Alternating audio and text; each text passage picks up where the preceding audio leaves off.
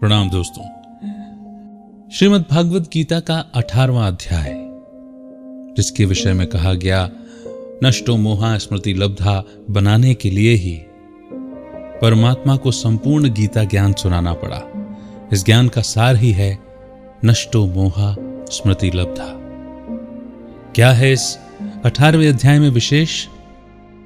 आइए श्रवण करते हैं, प्रारंभ करते हैं। श्रीमद् भागवत गीता अठारवा अध्याय।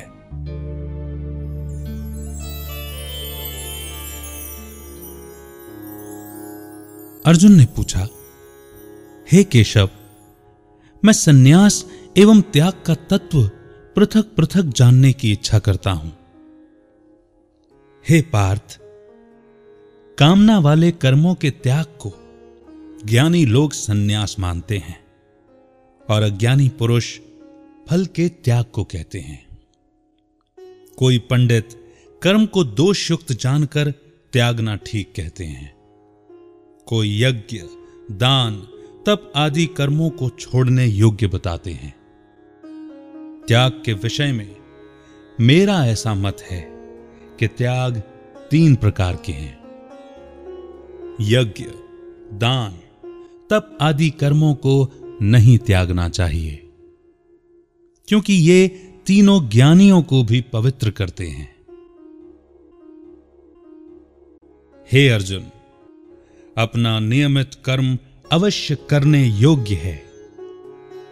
फल तथा आसक्ति को त्याग कर जो कर्म किया जाता है, वह सात्विक कर्म है।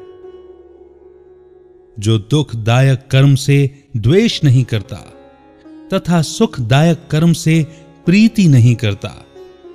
वह त्यागी, सत्यशील, बुद्धिमान तथा मुक्ति के योग्य है। देहधारी संपूर्ण कर्मों का त्याग नहीं कर सकता। कर्म फल त्याग कर कर्म करने वाला त्यागी है। कर्म फल तीन प्रकार के हैं।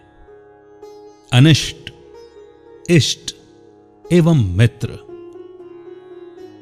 संपूर्ण कर्मों की सिद्धि के लिए पाँच कारण सांख्य शास्त्र में कहे गए हैं।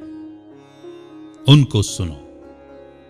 शरीर करता साधन, अर्थात इंद्रियाँ पृथक पृथक चेष्टाएँ और देव शरीर, वाणी एवं मन से जो भला बुरा कार्य किया जाता है। उसके ये पाँच कारण हैं। ऐसे होने पर भी जो केवल आत्मा को ही करता जानता है, वह दुर्मति कुछ नहीं जानता।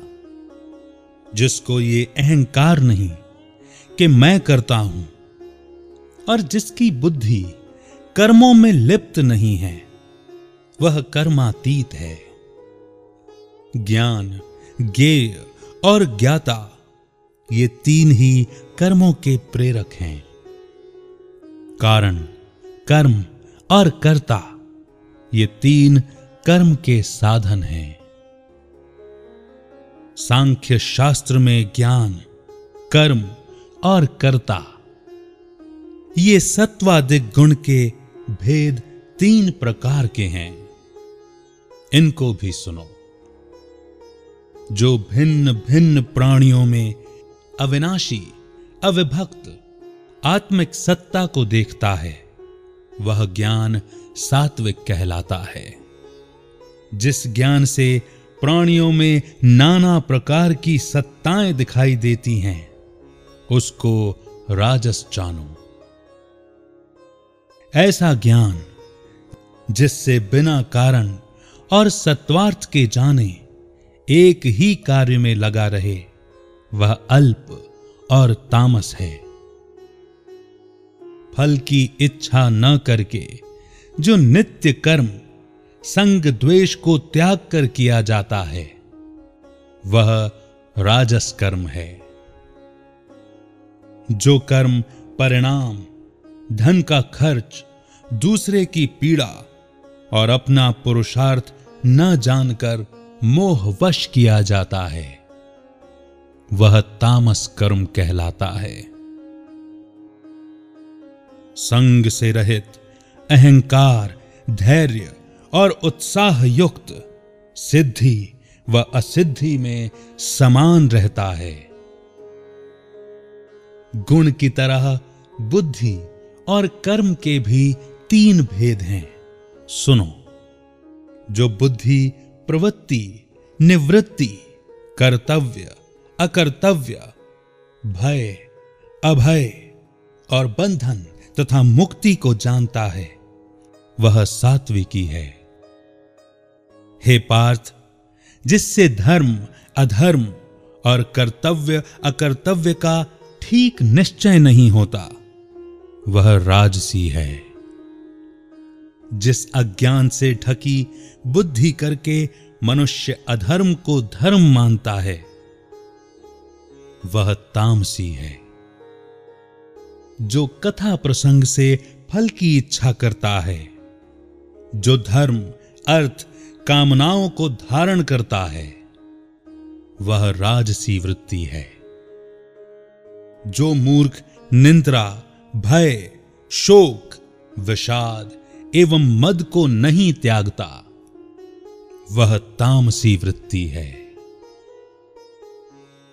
अब तीन प्रकार के सुखों को सुनो, जिसका योगाभ्यास में ही चित्त रहता है। दुख का अंत हो जाता है। ऐसा सुख सात्विक है, जो सुख आरंभ में अमृत तुल्य और अंत में विष के तुल्य, विषय विकारों और इंद्रियों के संयोग से होता है। उसे राजसी कहते हैं। जो सुख, आदि और अंत दोनों में मनुष्य को मोह में फंसाता है और जो आलस्य तथा प्रमाद से उत्पन्न होता है, वह तामस है।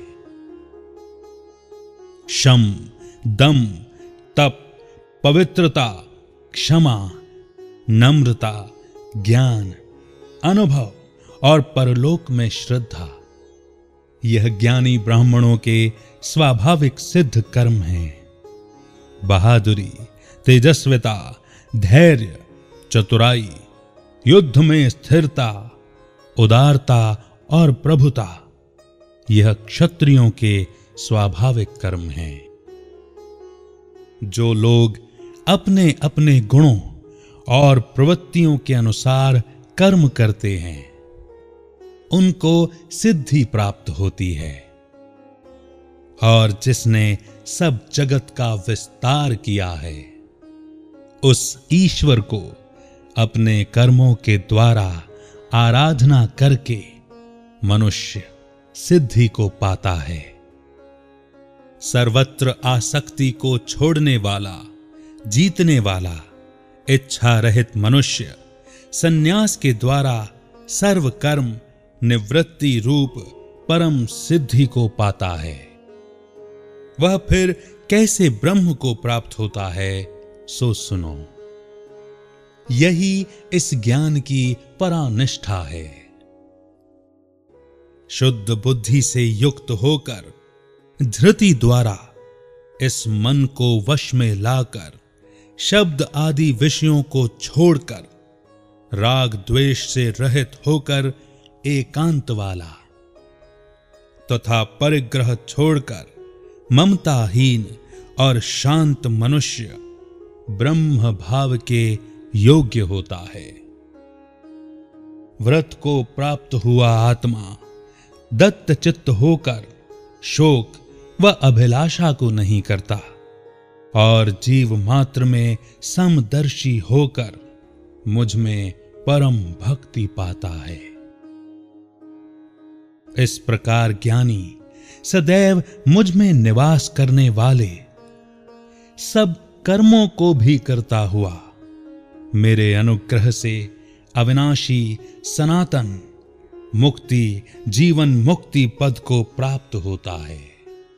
तत्पश्चात ब्रह्म तत्व में रहने वाले मुझ परमात्मा को जानकर फिर मन मुझमें ही लगाता है।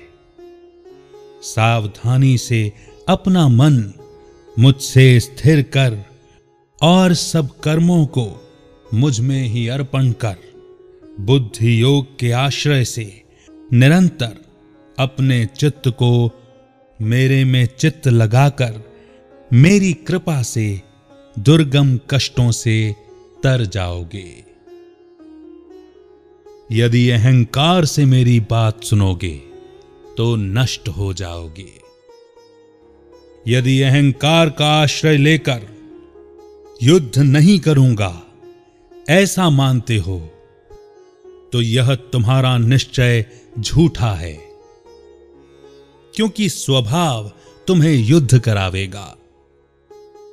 हे कौनते जिस कर्म को तू अब मोह से नहीं करना चाहता है उसे अपने स्वाभाविक कर्म से बंधा हुआ, बेवश होकर करेगा। हे अर्जुन, जीवों को माया ही भ्रमित कर रहा है। मानो सब यंत्र पर चढ़े हैं। हे भारत, सब भावों में उसकी कृपा से परम शांति एवं मुक्ति को पाओगे। यह गूढ़ ज्ञान मैंने तुमसे कहा है। इसे भली भांति विचार कर, जैसा चाहते हो, वैसा ही करो। अब तू सबसे गूढ़ वचन भी सुन, क्योंकि तू मेरा परम मित्र है। इससे तेरे हित की कहूँगा। मेरे में मन को लगाओ, मेरे ही भक्त हो, मेरा यज्ञ करो, और मेरा ही नाम जपो। देह सहित, देह के सभी धर्मों को छोड़कर मेरी शरण में आओ। मैं तुम्हें सब पापों से छुड़ा दूँगा। यह मेरा रहस्य। ऐसी आत्मा से, जो तप न करता हो, मेरा भक्त ना हो, कभी न कहना चाहिए। जो इस परम गुप्त ज्ञान को मेरे भक्त में प्रकट करेगा। वह मेरी परम भक्ति को पाकर अंत में निश्चय ही मेरे प्रेम में लीन हो जाएगा। इस संवाद को जो कोई पढ़ेगा, उसे मैं समझूँगा। उसने ज्ञान यज्ञ से मेरी पूजा की। जो श्रद्धावान पुरुष दोष ढूंढे बिना इसको सुनेगा वह भी मुक्त होकर पुण्यात्माओं को मिलने वाले शुभ लोकों को प्राप्त होगा। हे पार्थ, तुमने एकाग्र चित्त से मेरे कहे हुए उपदेश को सुना या नहीं? तुम्हारा अज्ञान से उत्पन्न हुआ मोह नष्ट हुआ या नहीं?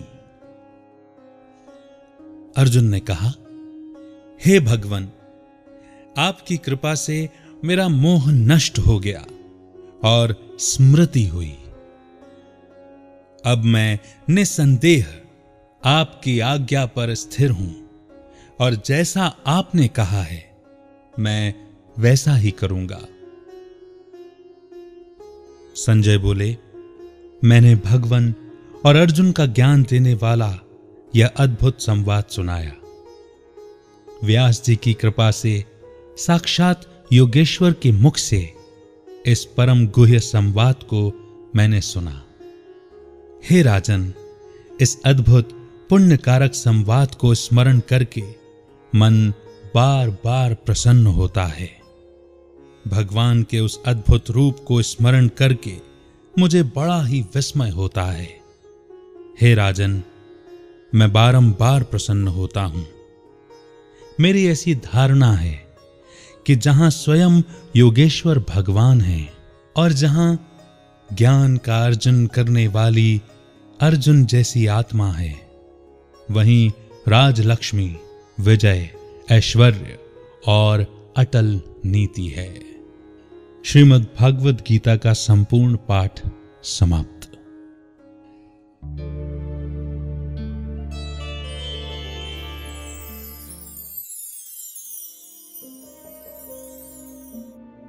पाठ भले ही समाप्त होता हो, लेकिन जीवन यहीं से प्रारंभ होता है।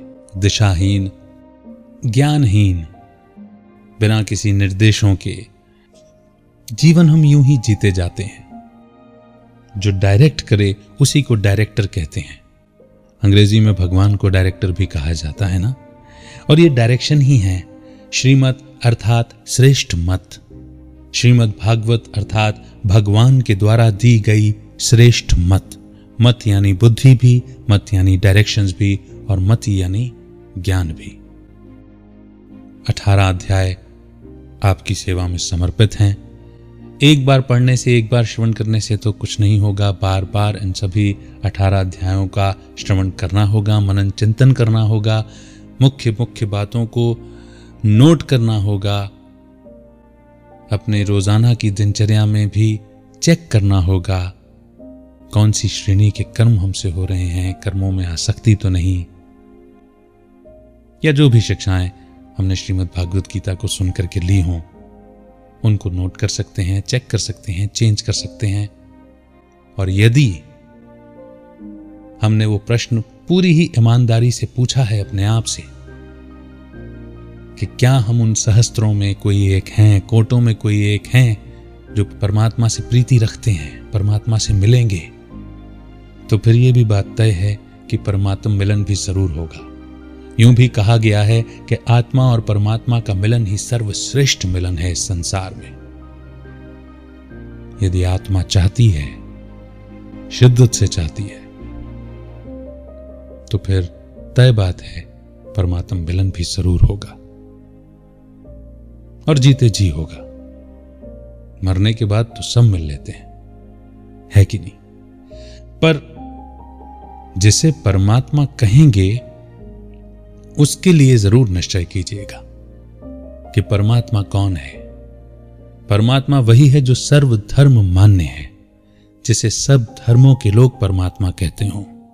परमात्मा वही है जो सर्वज्ञ है, सभी जगह जाना जाता है। परमात्मा वही है जिसके कोई माता पिता नहीं है। परमात्मा वही है जो ज्ञान का सागर है। परमात्मा वही है जो माता के गर्भ से जन्म नहीं लेता, जिसका दिव्य अवतरण होता है। परमात्मा वही है जो ज्ञान का सागर, पवित्रता का सागर सर्वशक्तिमान है। इन कसौटियों पर जो खरा उतरे, वही तो परमात्मा होगा ना। धोखा न खाएँ, किसी भी देहधारी को भगवान न मान बैठे इतना शुद्ध पवित्र गीता के ज्ञान को सुनने के बाद भी इसीलिए यह बातें दोहरा रहा हूँ। कुछ समय बाद इन सभी अठारह अध्यायों को एक रूप करके एक ही वीडियो में अपलोड करने का भी संकल्प है। आपकी शुभ भावनाओं से शीघ्र शीघ्र करेंगे। आपने सब प्रेम श्रीमद् भागवत गीता के संपूर्ण अठारह अध्यायों का श्रवण किया। बहुत बहुत आभार आपका। अमित का नमस्कार।